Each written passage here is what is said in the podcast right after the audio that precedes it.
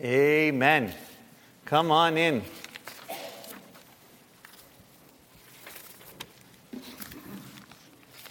So, every time we do this, I share a whole bunch of stories, and I think you've heard them all from my perspective, and that gets a little boring. So, this is uh, when we came to Canada, this was a family kind of thing. We didn't, it wasn't me alone. It was Amy and the kids and our adventure of trying to follow the Lord. And then God had many plans and many wonderful people in our path who joined this vision. So today, instead of me sharing a few stories, I asked Amy to come and share from her perspective uh, some testimonies of what God has done uh, for, for Northgate in our vision. So come on up. Amy.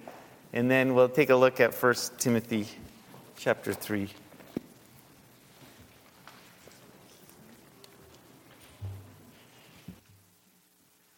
Good morning. Can you hear me? Yeah? Not used to this, but. Um, yeah, Dan just asked me to share. Um, he's the communicator. I'm the, uh, yeah, I'm more of the sit in the background. Can I put this down just seems in my face. So, good morning. It's wonderful to be with my family this morning, which you guys are. Um, yeah, Dan asked me to share a little bit from my perspective of the history of um, the body here, what God has done. So, I went back to my um, trusty, rusty journal that I've been keeping since 2000, I think. Yeah, it actually was in place of baby books. I couldn't keep up with baby books. Um, so I just decided to write a journal to my children. So when I'm gone, they can pull it out and read um, what their childhood was like. But it also has um, the history of what, uh, what God did um, in their lives and in our lives. So I pulled that out, and then I got lost in all the stories. I don't know if you ever do that, but yeah, it's wonderful um, yeah, it's wonderful to be here. But um, I'll just go through sort of what I what I wrote down. Um, so, yeah, I guess it kind of goes back to um, yeah February twenty fourth in my journal. I had written down February twenty fourth, two thousand four. Um, yeah, I was expecting my sixth child, and Dan. We still had lots of little ones, and they got up at night. My kids were not sleeping through, or they were not always good at sleeping through the night. But anyway, um, and so, uh, yeah, February 24th, I had written down that uh, Dan was up with Gabriel, because I letting me sleep. He was up with Gabriel, and while he was up with him, um, the Lord uh, sort of started, gave him a bit of a vision of uh, of starting a school of discipleship um, in Canada. It was probably four years previous that, um, or four or five years previous, that he had told me that I think God wants us to move to Canada.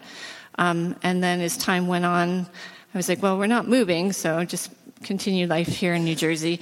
And um, so, but yeah, he said, I, I think that God wants us to start a school of discipleship there at Silver Lake Wesleyan Camp.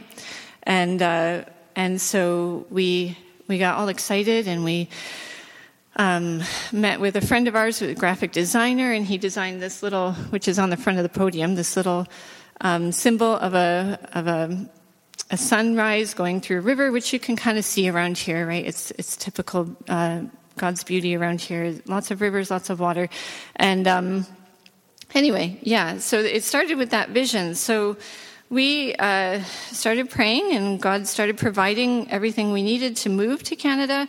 Um, and so in April of 2005, we packed up our six kids and our dog that was given to us, and our van and all our worldly possessions. And um, we had probably a few hundred brochures for a school of discipleship at Silver Lake Wesleyan Camp. And uh, and yeah, and a vision from God uh, from Ezekiel 44, which said he brought me way through the way of the north gate and so most of you know that. But um, so we got here and we were like ah like for me personally i was like i don't know anybody here. Um, and i'm living in somebody else's house and it was it was hard um, at the beginning. And I just, when we were worshiping this morning, I thought of the verse, He puts the lonely in families. And I was really lonely when we moved, and God brought, and I'm so glad you guys are here.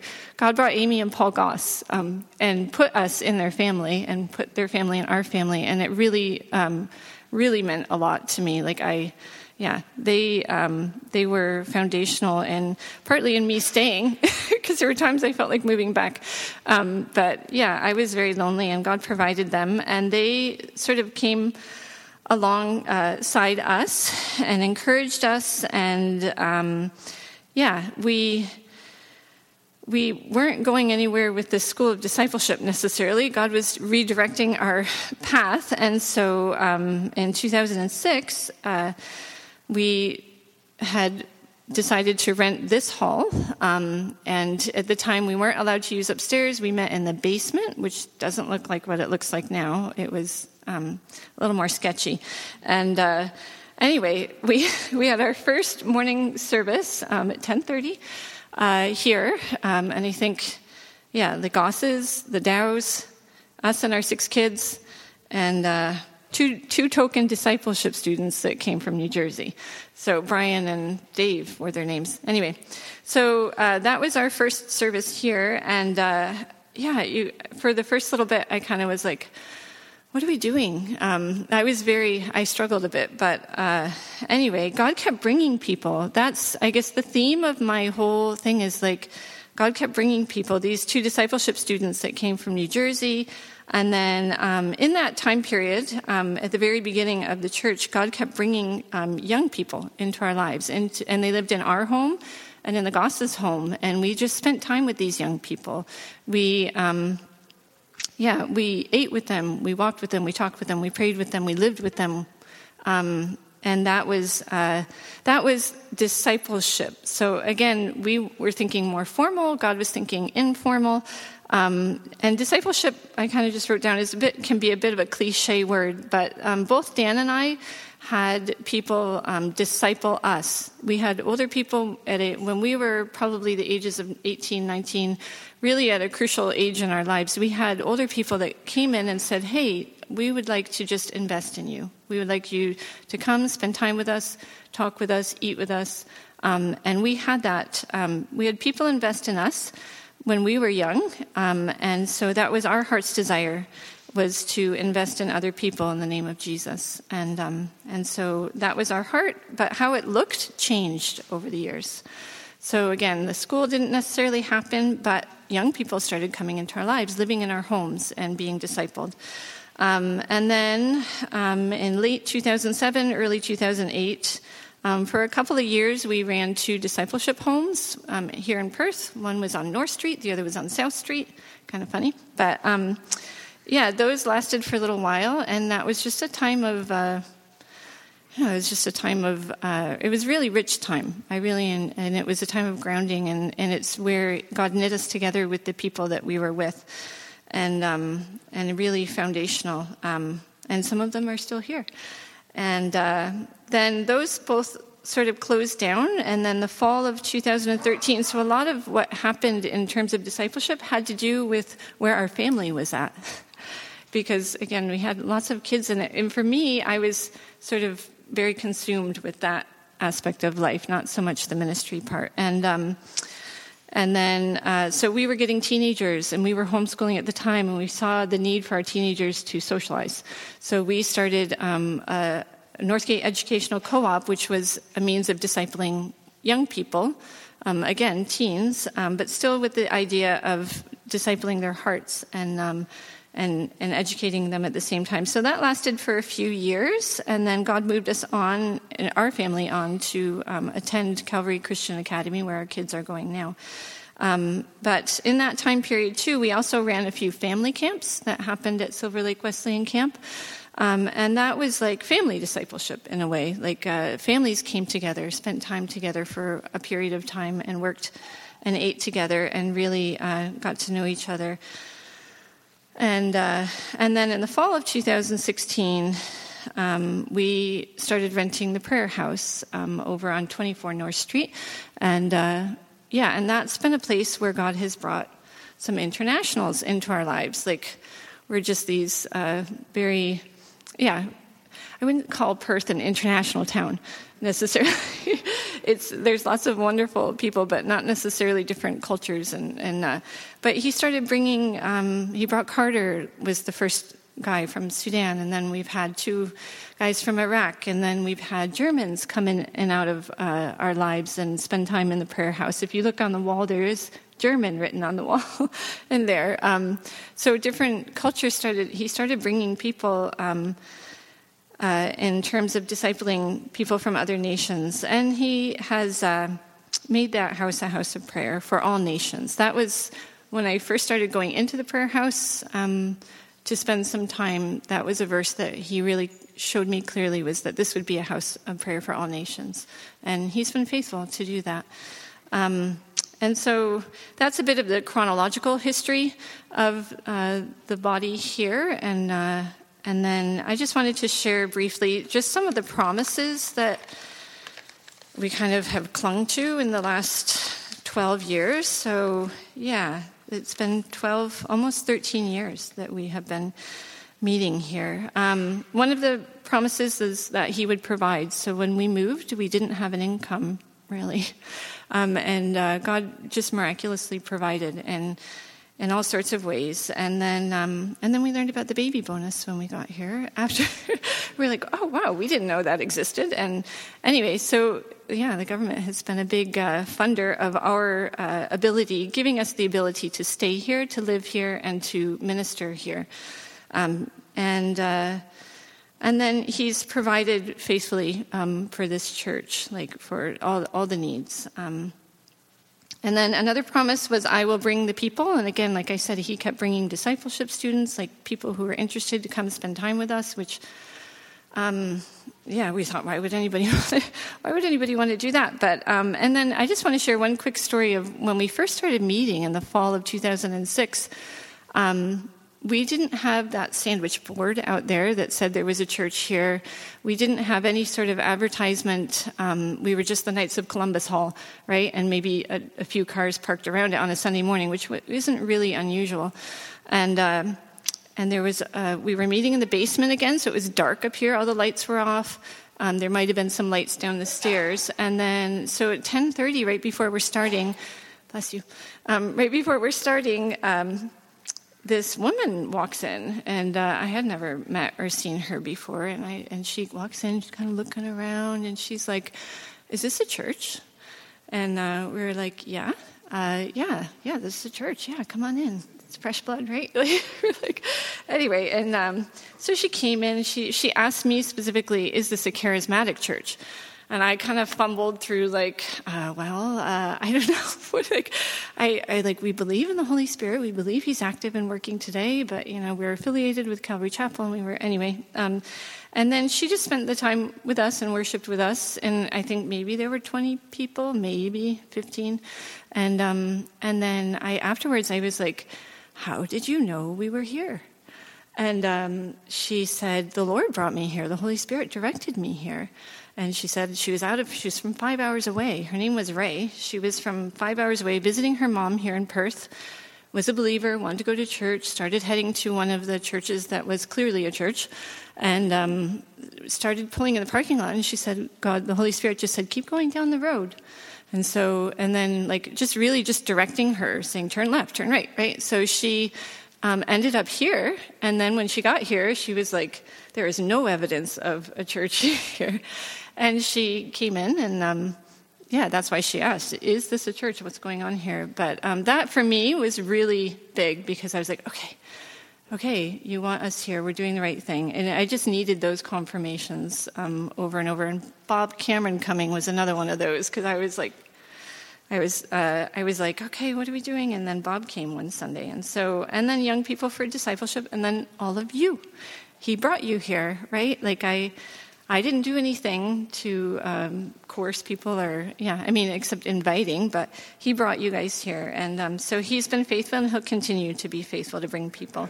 Um, the other promise he said is, I will save many. And I think Dan shared this story before, but I don't know if he shared the Vancouver part. So before we even started services in October of 2006, he and I went to a Calvary Chapel pastors conference in Vancouver um, together. And um, yeah, it was just a bunch of, it was a great weekend. Vancouver's beautiful.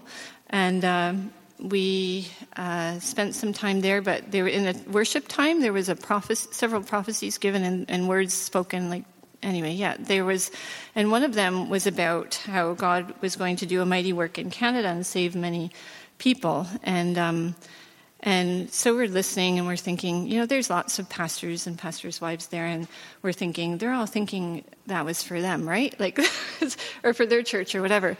But, and we kind of didn't really want to say it to each other, but I was like, did you hear that? And did you, did you think? And, and he was like, yeah, I did. Like, both of us were like, wow, I really felt like God said that was for you. And I'm like, and again, like we hadn't started the church, and we only knew a handful of people in Canada at the time. But um, anyway, so a few years later, we asked God to confirm it. And I, this is the part I know Dan has shared where my father, um, we said, okay, Lord, if this is you and you want us to keep, you know, um, praying this direction, not that we shouldn't, but um, could you confirm it? And that's when my father called or emailed one morning and just said he had had a dream about a like revival happening here. And my dad lives in New York State.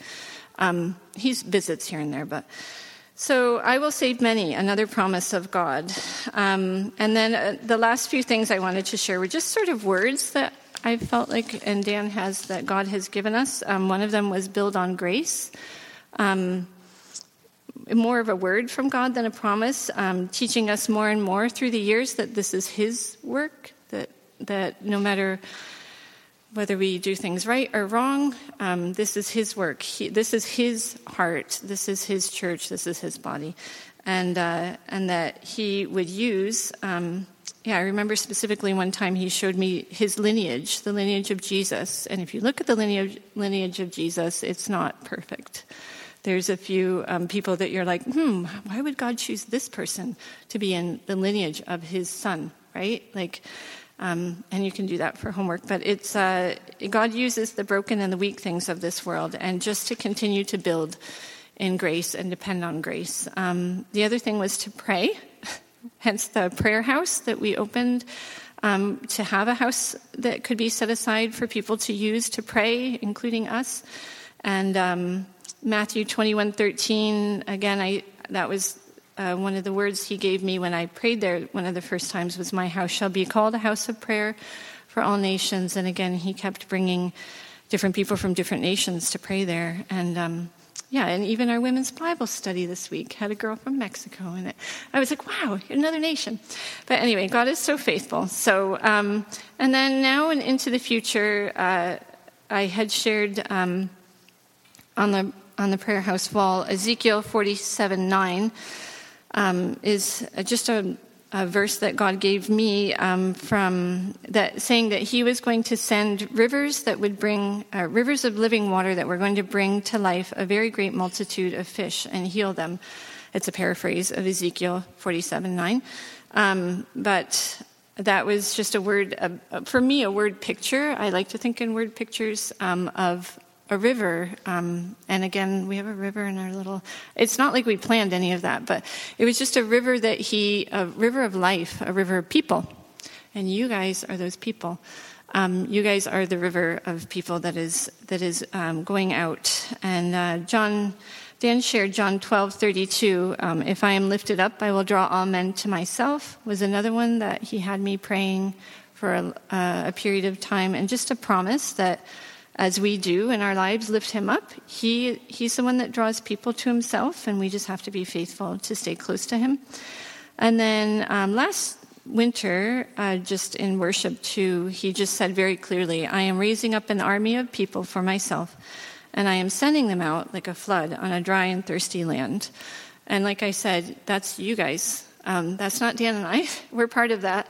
But um, that's you guys. The, you guys are the army that are being raised up by the Lord. And, um, and it doesn't include just Northgate. Um, there are other soldiers out there and other churches that we're working together with. Um, but yeah, just to be encouraged that He is doing it. Like, I know we talk sometimes about revival being something in the future, but I see it more as something that's happening now.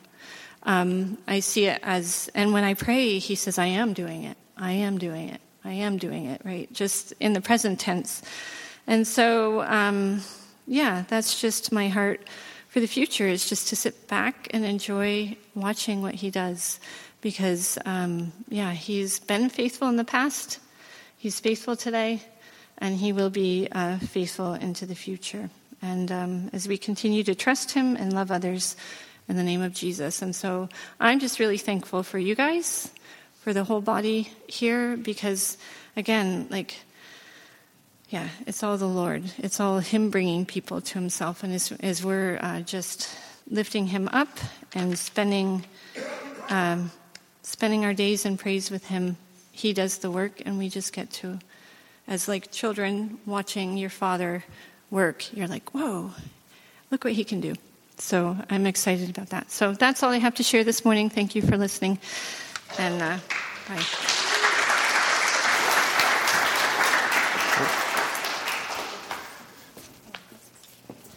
Thank you, Amy.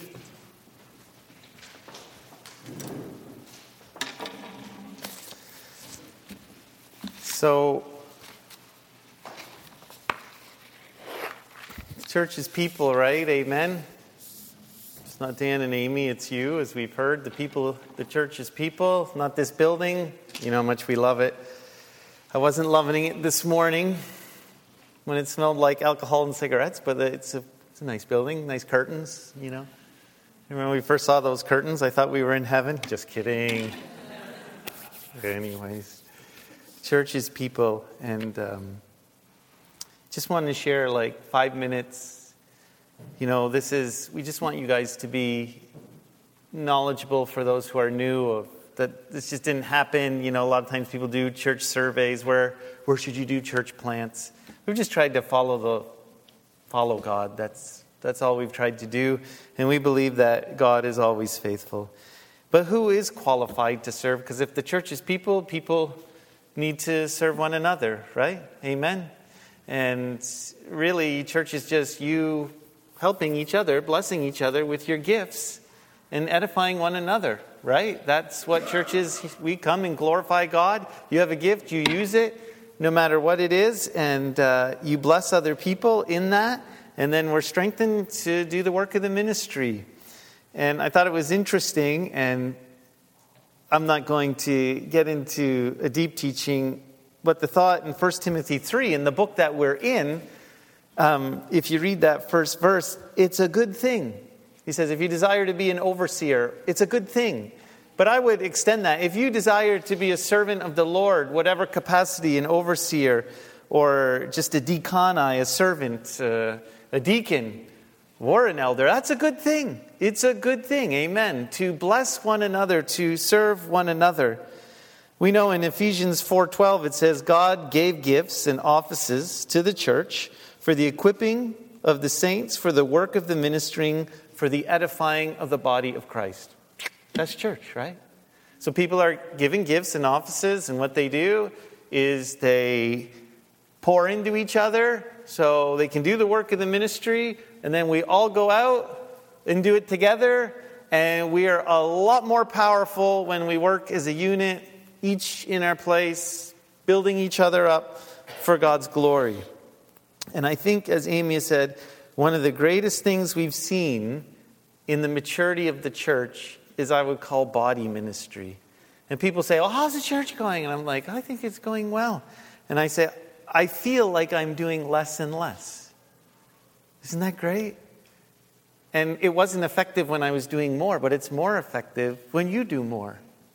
And as people use their gifts, it is an amazing thing, and you see God's work really take shape. No matter who I talk to, no matter how many people are here with ice storms or maybe it's a low season, I know God's going to work because He's promised that. And it's a good thing to serve Him. And to be a servant, it made me think, well, who can be a servant? Because sometimes we think, I don't know, it's kind of silly, but I have to be qualified, right? And what are the qualifications then for service? And how can you be a deacon? Or if you want to be an elder, what does that look like? And in a couple weeks, we'll get into 1 Timothy 3. But one of the greatest things I've seen is it's not ability, it's character. So you might say, Well, I haven't been to Bible school, or I don't know much about the Bible. The question is Have you accepted the love of Jesus? And are you maturing and growing in Him? Not what degree you have, not what ability you have, but is Jesus real in your life and is He working? And I always remind myself He uses the foolish things of this world. Amen? I remember going to a meeting once I was telling Margie and Joe they were over, and I was encouraged in the meeting to get more education. And they said, Really, you in the psychological realm or the counseling realm, you really need more education. I was up against some tough situations, and I didn't really know what to do, and I was really encouraged. And I kind of, you know, you kind of feel the pressure of people in the meeting, and I'm like, yeah, I got to go back to school. Like, I don't know what it is, Bible school or something, but specifically, it's like, I got to get some sort of a degree in psychology. Like, this is just too much. And now people are telling me to do it, and I'm getting pounded in this meeting. I don't have education, whether it's right or wrong. And I'm like, I got to get more education in psychology. And I was driving home, and it was the weirdest moment because God said, You already have a degree in psychology. I was like, Holy smokes, I do. I didn't even realize I have a degree in psychology. And I thought, what? I still don't know anything. They're telling me to get a degree. I already have one, and I still don't know what I'm doing. I have a Bachelor of Science in Education and Psychology, and it was just like, I totally forgot I even had it. And they're like, you gotta get, I got, like, they're like, you have to have a degree. And I'm like, I do have one. but I felt so helpless in knowing what to do. You ever felt like that? And all you got is God, no matter the education. And you're just like, I don't really know how to do this. And I've, I've had times at the door when new people come and, what Bible school did you go to? And ah, just like, well, um, um, I have a degree in psychology. I don't tell them I have a degree in physical education because they'd say a gym teacher is a pastor. It's not our education, amen. And in 1 Timothy 3, it's not about academic learning. And I'm not at all saying that's a bad thing. It's wonderful. You know, I, I do have that degree. But the greater thing is are we available today to serve one another in love? Are you available? Are you working on your character? Are you desiring to please the Lord? You know, and we can look at through those things and not be given to alcohol and handles money well and not trying to control people. And those are things we learn as we mature in Christ. And, you know, those are the things God looks at is hearts that desire to follow Him that love Him, that love people. And that's what will continually make a fruitful church. Is hearts that say, it's not about me and what I can do. God, it's about you and what you can do. It's about your word. It's about prayer. It's about fellowship, right? It's about putting Jesus first and foremost in everything that we do. And I think no matter where we are, God will bless that.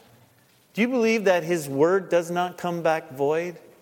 And this is what He says in His word. That's what a church is. They pray together, they know His word together, they open up together, they have true fellowship, right?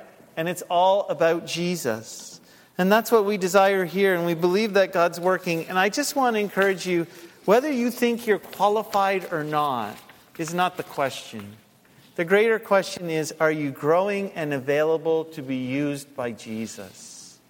Are you distracted by the things of life? Are you just saying, no matter what I do, no matter what profession I am, I'm going to say, God, use me today, whatever I do.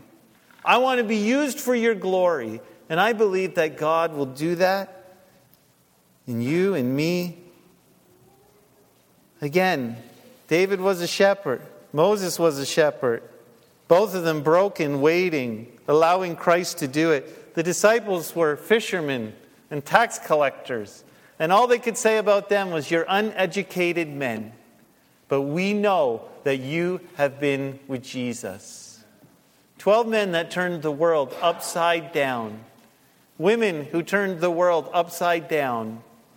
Who were fishermen and tax collectors. That's what where they were. But they were just like, We have been with Jesus. And our whole desire of discipleship with Amy mapping that out and God did that, and we got ahead of ourselves and behind ourselves. But discipleship is simply this being with Jesus. What does disciples do? They were just with Him, they were with Him. And that's what qualifies you is that Jesus is the one ruling and reigning in your life, and being with Him, you are qualified to do His work wherever you are. So, what is the structure of Northgate? The body does the work. That's it. The body does the work. There are some overseeing leaders who make sure things are in direction, some elders and a board to make sure they're in direction, but they're all trying to just oversee the work done by the body of Christ who is available and ready to go. We don't have a lot of committees. Number one, we don't have enough time for committees, but we want people who will just serve Jesus and love Jesus and turn the world upside down for Jesus. Sammy said he's always provided. With story after story where you get down to zero and he's faithful. He's faithful. Do you guys know he's faithful and he will never, ever let you down? And he wants to use each and every one of you in your gift for his glory. Amen? So I had this idea since we're a body, and this is the work of the body, and it's not about Dan or Amy or elders, and I was going to, oh, introduce all the leaders, but I'm like, well, this is body ministry, right?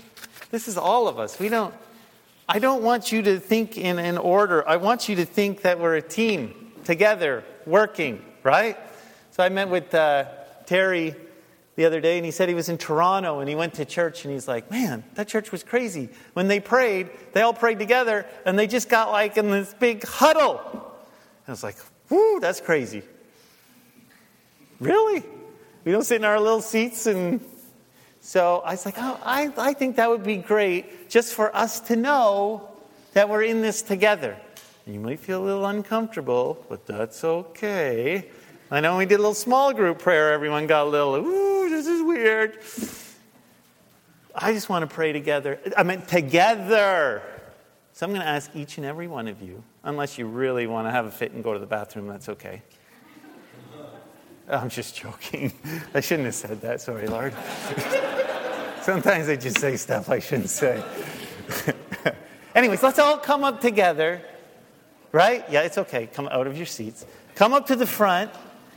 And I kind of want, yeah, come on up just to the front, lay a hand on someone on their shoulder. I just want to take five minutes to pray together as you're led that God would use us together for His glory. Yeah, just kind of make a circle here. Come on in. Come on, Owen. Bring it in, buddy. And then people say, oh, I can't hear people pray. Well, now you can hear people pray, right? Yeah, come on in. We're all a family. Amen. Amen. Yeah, come on, O'Shea's. Bring it in. This is so great. If you really don't like someone, just go to the other side. okay, we're so glad. Um, Mike, why don't you just start us off and I'll close, and anyone who just wants to pray for God's work and that He would unify us and knit us together in love.